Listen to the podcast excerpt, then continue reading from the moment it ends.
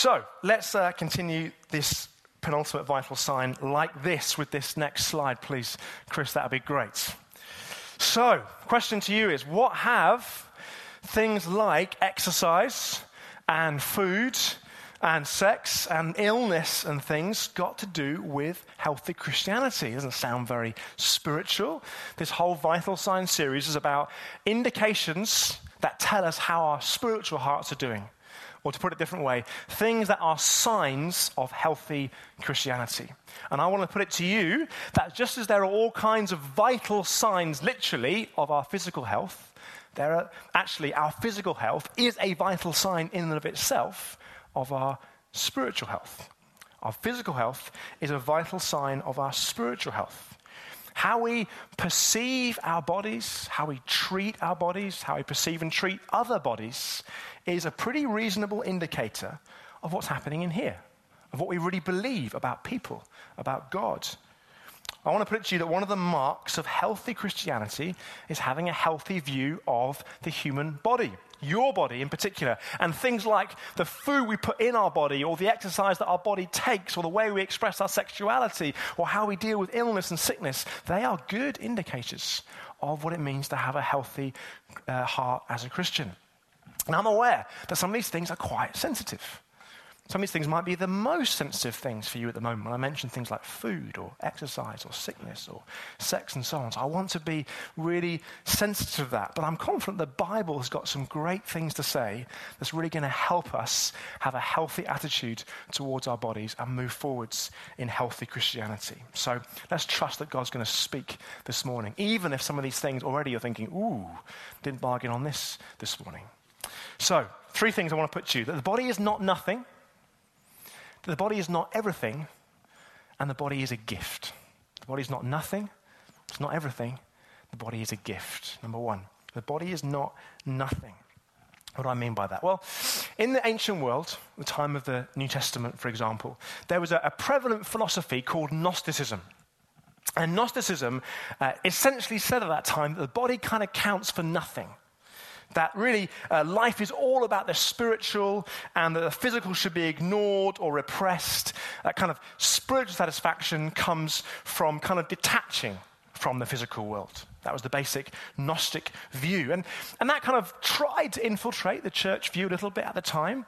And in truth, over the last 20 centuries, that kind of view has occasionally made itself present in the life of the church. Christians, and in fact, lots of other religions really, have sometimes, I think, given the impression that the body is almost inherently sinful in itself. That maybe things like eating, drinking, sex, physical rest, play, work are, are kind of almost in and of themselves wrong.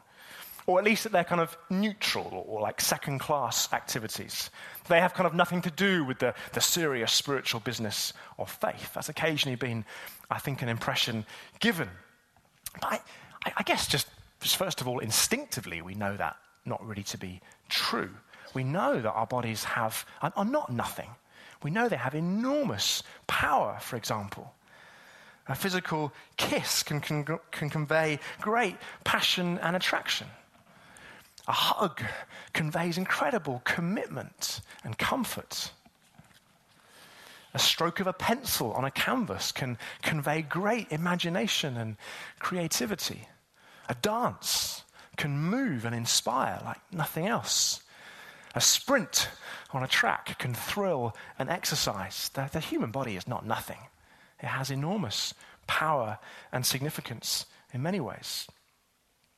And Christianity tells us that, that God meant for the body to have profound uh, power. He meant for it to be inextricably connected to mind and soul and spirit. Right at the beginning of creation, at the point at which um, God brings human life into existence in whatever way, in whatever time scale He did that, humans are given physical bodies. So before the fall, before uh, sinful human choices fracture our relationship with God and fracture our relationship with each other, and indeed our relationship with our bodies, before that, God gives Adam and Eve a physical body.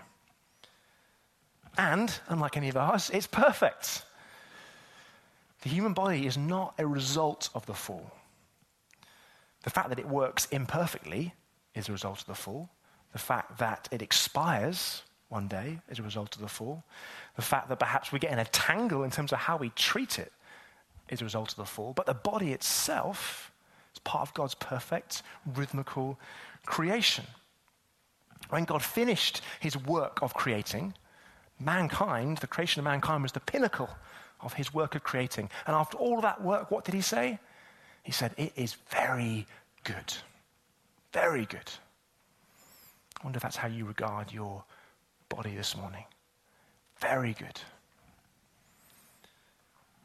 David, who didn't have by any means a perfect body, he aged and struggled and suffered, but he was able to say in Psalm 139, verse 13, he said to God, You formed my inward parts. You knitted me together in my mother's womb. I praise you, for I am fearfully and wonderfully made. And then later in the New Testament, the Apostle Paul writes to Christians in Rome, and he says in Romans chapter 12, verse 1 I appeal to you, therefore, brothers, by the mercies of God, to present your bodies as a living sacrifice, holy and acceptable to God which is your spiritual worship. So, no distinction between the spiritual things and the physical things. Your body is a spiritual thing, Paul says. So, the body is not nothing, anything but. Number two, the body is not everything. Body is not everything. I guess probably for many people, that might be more of a bigger challenge. The challenge of might be less about seeing the body as nothing and more about seeing it as more towards everything. So, just a, you know, this is not new to you. You'll be aware this is all over our culture and media, isn't it? But just a few things. Ladies, I'm told the average London woman spends £2,700 a year on makeup. I don't know what your budget looks like. Should be monitoring my wife's carefully from now on. In, in January of last year alone, in that one month, as a nation, we spent 2.8 billion pounds on the kind of post-Christmas join gym, get healthy thing. 2.8 billion. A lot of money. And you have to uh, turn TV on for a brief few moments or hours, and you'll see programs like How to Look Good Naked, and Extreme Makeover, and Embarrassing Bodies. It's everywhere.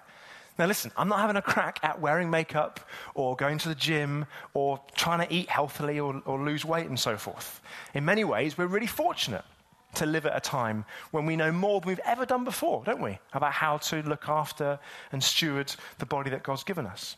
But I do put it to you that for many of us, the challenge is not about making too little of our bodies and maybe about making too much towards the everything end of the spectrum.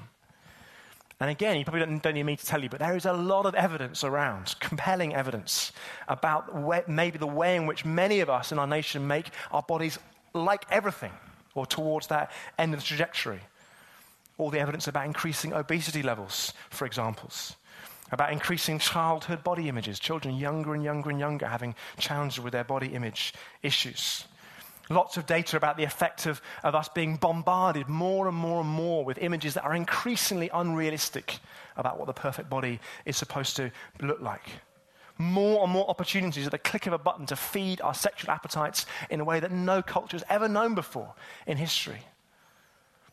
The body and its appetites can kind of master us. They can become everything in some ways.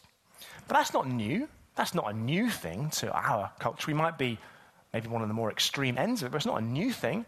Again, back in um, Jesus' day, just as you had Gnosticism as a philosophy saying that the body was kind of nothing and you had to kind of quell it and the spiritual was, was everything, there was another philosophy called Epicureanism, which basically said the opposite thing.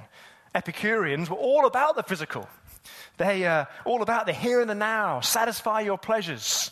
Uh, forget about the spiritual, they say. The spiritual is found in the here and the now and the physical and satisfy your appetites. And on several occasions in the Bible, Paul, the Apostle Paul, addresses that kind of worldview, not least to um, the church in Corinth, because Corinth was all over that kind of worldview. Live for the moment, bodily pleasures. That was very much the kind of Corinthian uh, value. And what Paul does in 1 Corinthians 6 is he quotes a couple of the cultural sayings of the day. I've just lived for the moment. It could be one that we sometimes use, maybe. He quotes a couple of Corinthian sayings of the day. All things are lawful for me, was one such saying. And food is meant for the stomach, and the stomach for food was another such saying. And then he answers those cultural messages and says, Yes, all things are lawful for me, but not all things are helpful. I'll not be enslaved by anything, he says.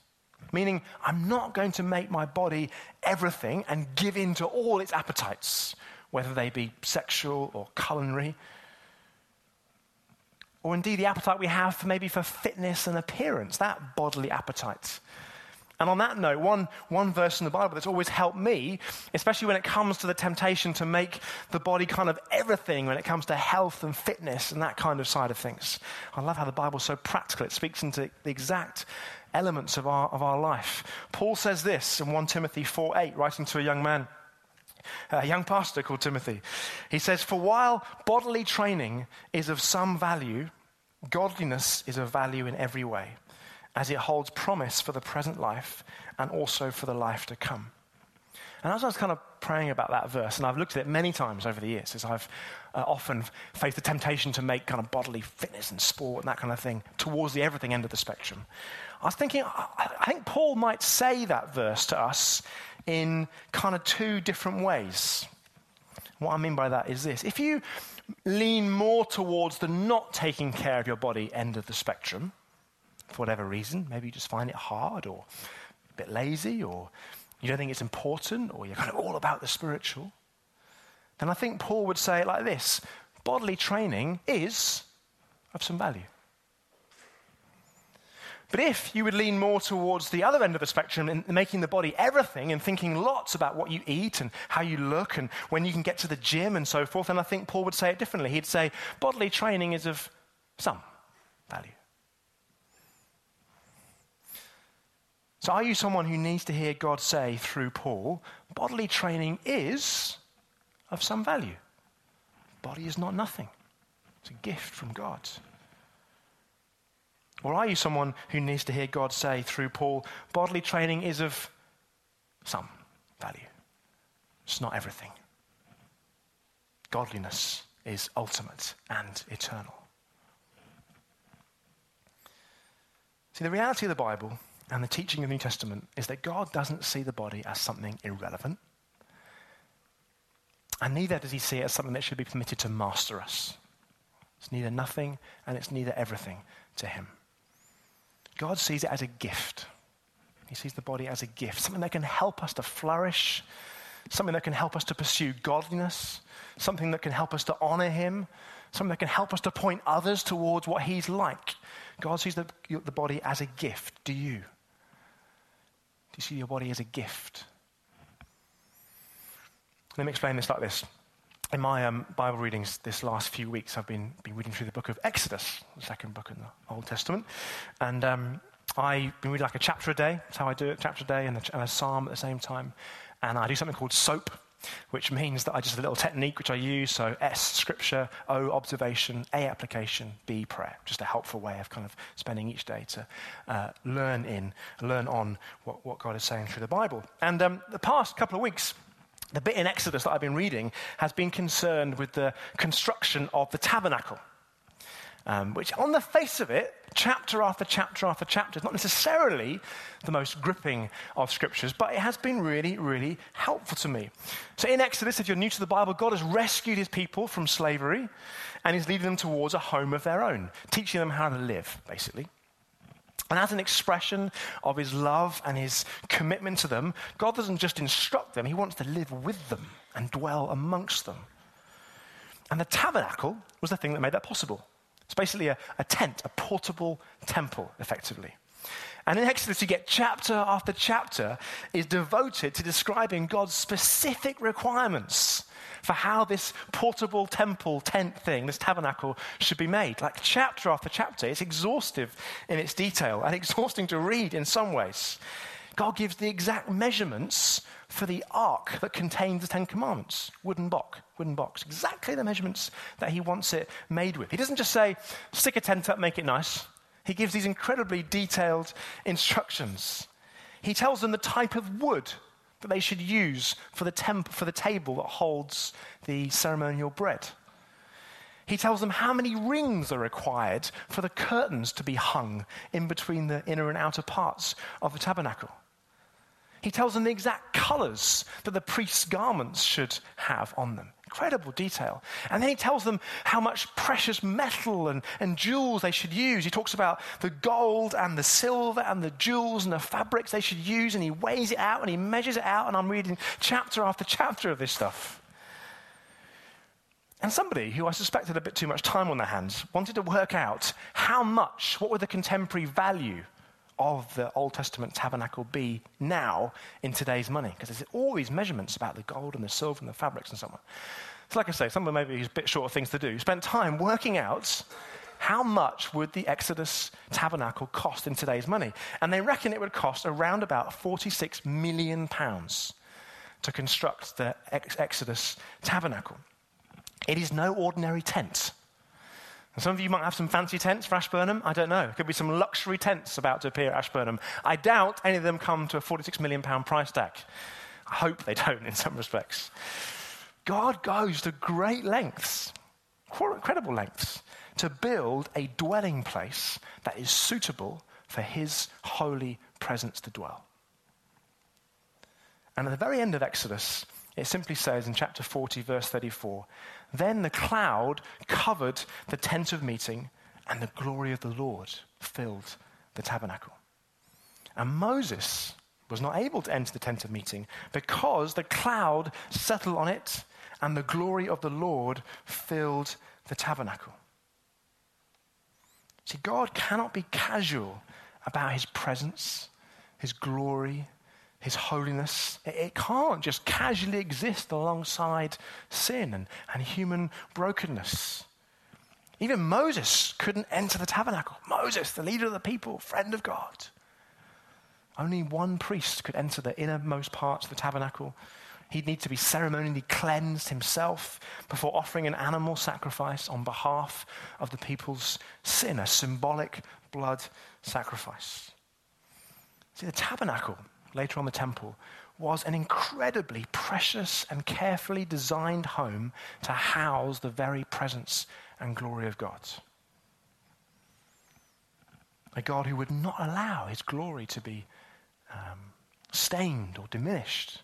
And at the same time, a God who loves people that he's created and called very good so much that he wants to find a way to dwell with them, be amongst them, draw them to himself. And so, as I've been doing soap each morning, scripture, observation, application, prayer, I've just sensed God actually bringing to life a little bit of how he feels about our bodies. Because what Paul goes on to say in the Corinthian chapter that I mentioned to you before, in 1 Corinthians 6 19, Paul says, Do you not know, speaking to Christians, do you not know that your body is a temple, a tabernacle of the Holy Spirit? Within you, whom you have from God. You're not your own, for you were bought with a price. So glorify God in your body. He compares the tabernacle to your human body and says, Jesus has paid a cost that means that that is possible. You see, the gospel, in some respects, could be described like this Jesus Christ left the glory of heaven to live in a physical, fallible human body. In fact, in the most vulnerable of human bodies, a little baby. Jesus was the perfect priest in his adulthood, the perfect priest who entered the temple, the tabernacle on our behalf. He gave himself as the ultimate sacrifice to bring about our forgiveness and our freedom. And faith in him unites us to him and his achievements, and then makes us clean and pure and holy. The presence and glory of God, the gospel tells us, is no longer contained by a temple, by a man made construction. The gospel tells us that God himself comes to live by his spirit within his church and within a human body, the body of a Christian. A Christian's body is now a temple, a tabernacle. God says to all of us, You are so precious. 46 million pounds doesn't even come close to the preciousness that God feels about these very good humans that He's made. So He's prepared to pay the ultimate price in the body of Jesus Himself to make your body clean, pure, holy, a fitting place for the very glory of God to dwell. Something that Moses would not even have been able to comprehend. Our bodies are anything but, but nothing or irrelevant. They are a gift, a 46 million pound gift, a very costly gift, a cost that Jesus paid in order that these precious, precious people, you, might know what it is to dwell with God and have God dwell within you. So, how are you doing with the vital sign that is the physical, the body? Where are you on this one? Perhaps we could have this little diagram to help us apply this to ourselves. If there was a spectrum from treating the body as kind of almost nothing towards treating it as everything, where would you be? Where would you mark yourself on that spectrum, I wonder? Where would you put yourself? If naught is nothing and 10 is everything, where would you currently mark yourself? And God would say to you, the body is not nothing. The body is not everything. The body is it's a gift. It's a gift from me.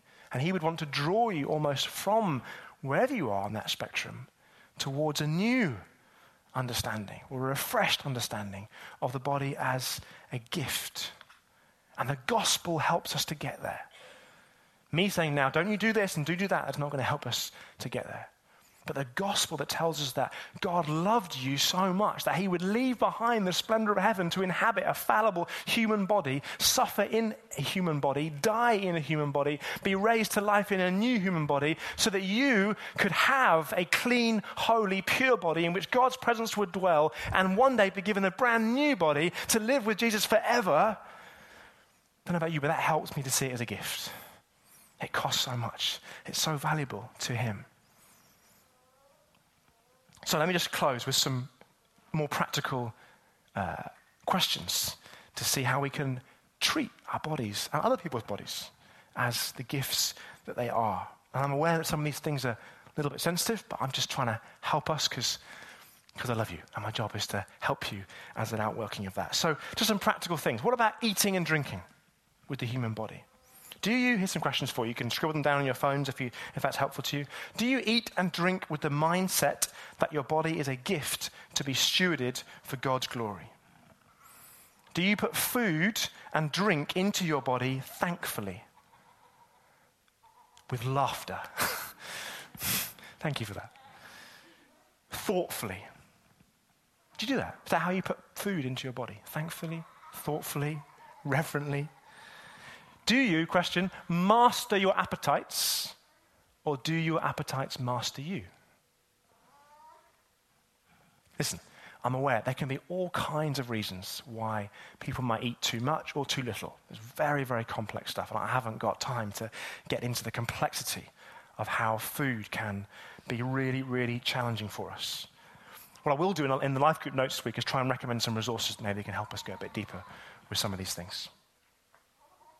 Secondly, exercise. Do you exercise with a mindset of stewarding the gift of your body?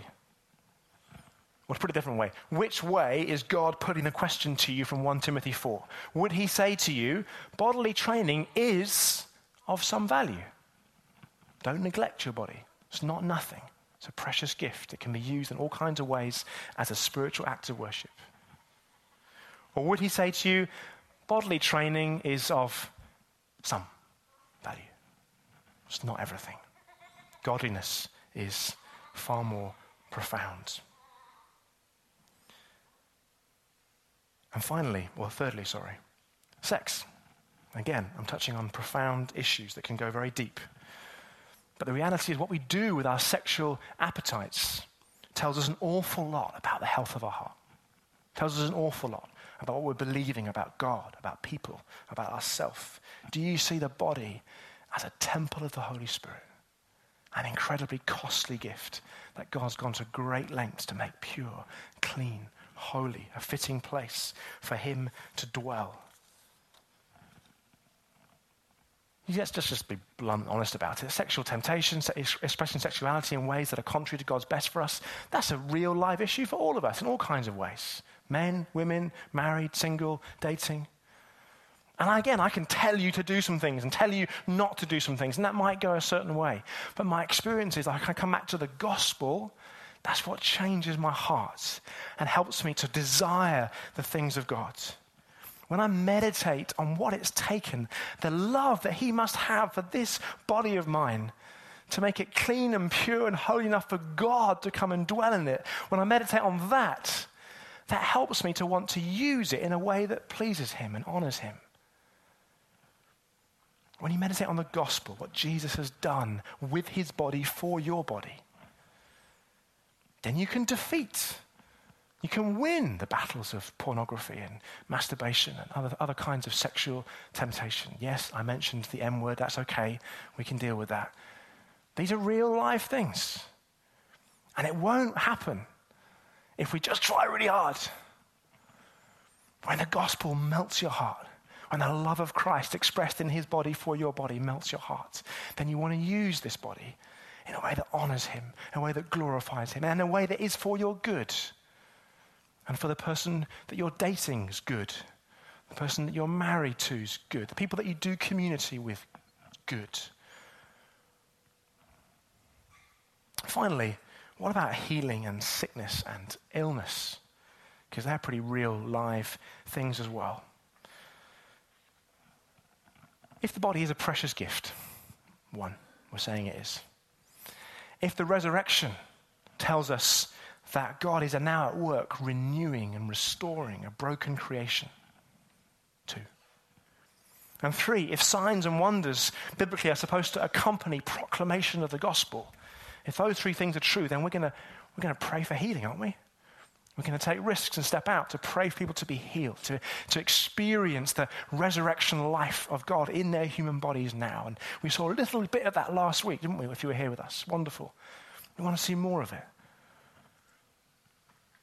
Also, if God has given all kinds of gifts throughout humanity, if he's created every single person, whether they bow to him and love him or not in his image, then there'll be all kinds of aspects of his creativity and, and brilliance on display, not least in medicine and science, that those things bring healing as well. I want to acknowledge that. But if we don't experience, for want of a better phrase, supernatural healing, that we want to, if we don't experience, let's call it medical healing, what then? What about if we remain sick or injured? Um, or those close to us do? Then we can say, because of the gospel, we can say, I don't understand. I, uh, I weep over it. But the gospel means that you can say, I know that because the resurrection is a physical, historical event, I know that God is at work restoring this world and that one day he's going to return in his res- res- resurrection body, and I, if I'm united to him, will receive my own new resurrection body. And it will run and sprint and jump and sing and shout and laugh and work wonderfully and perfectly. Like I say, I'm aware that just to mention very briefly things like sex, eating, sickness, exercise, they are some of those quite profound things. And so I will try and mention some extra resources in the life group notes this week. But the bottom line is this. If you heard nothing else this morning, hear this. Christianity is good news in many ways, and it's good news for these human bodies because our culture would mainly at the moment tell us that these things are everything. And sometimes we also hear messages that they're kind of nothing. And Christianity says, no, no, no, they're neither nothing nor everything. They are a precious, precious gift given at great cost by one who loves you, who adores you. And if through faith you're united to him as a Christian, he promises to give you a brand new human body one day that you will enjoy and run in and sing in and laugh in forever. So, do you see the human body as a gift? And how do you intend to nurture it and steward it and use it and enjoy it and give it away? Those are my questions, I guess. Jamie, can you come and help us to continue to respond in singing and in worship Um, sometimes I'm aware that I can touch on things, and I feel like I've touched on some things this morning. So what I want to do is just, it's just before we begin to sing and to worship, it's just to give you some moments. Maybe um, perhaps Jamie, you could just play lightly for us, just to give you a few moments uh, in the quiet of your own heart and mind, just to begin to to talk to God, to respond to Him in, the, in your heart. What's He been saying to you this morning? What would He have you, how would He have you see your body? How would He have you see other people's bodies? How would He have you treat them and use them? What does it mean to use this gift as a spiritual act of, of worship? I'm going to give you some moments, then I'll pray, and then we'll, we'll worship and see what else God says to us.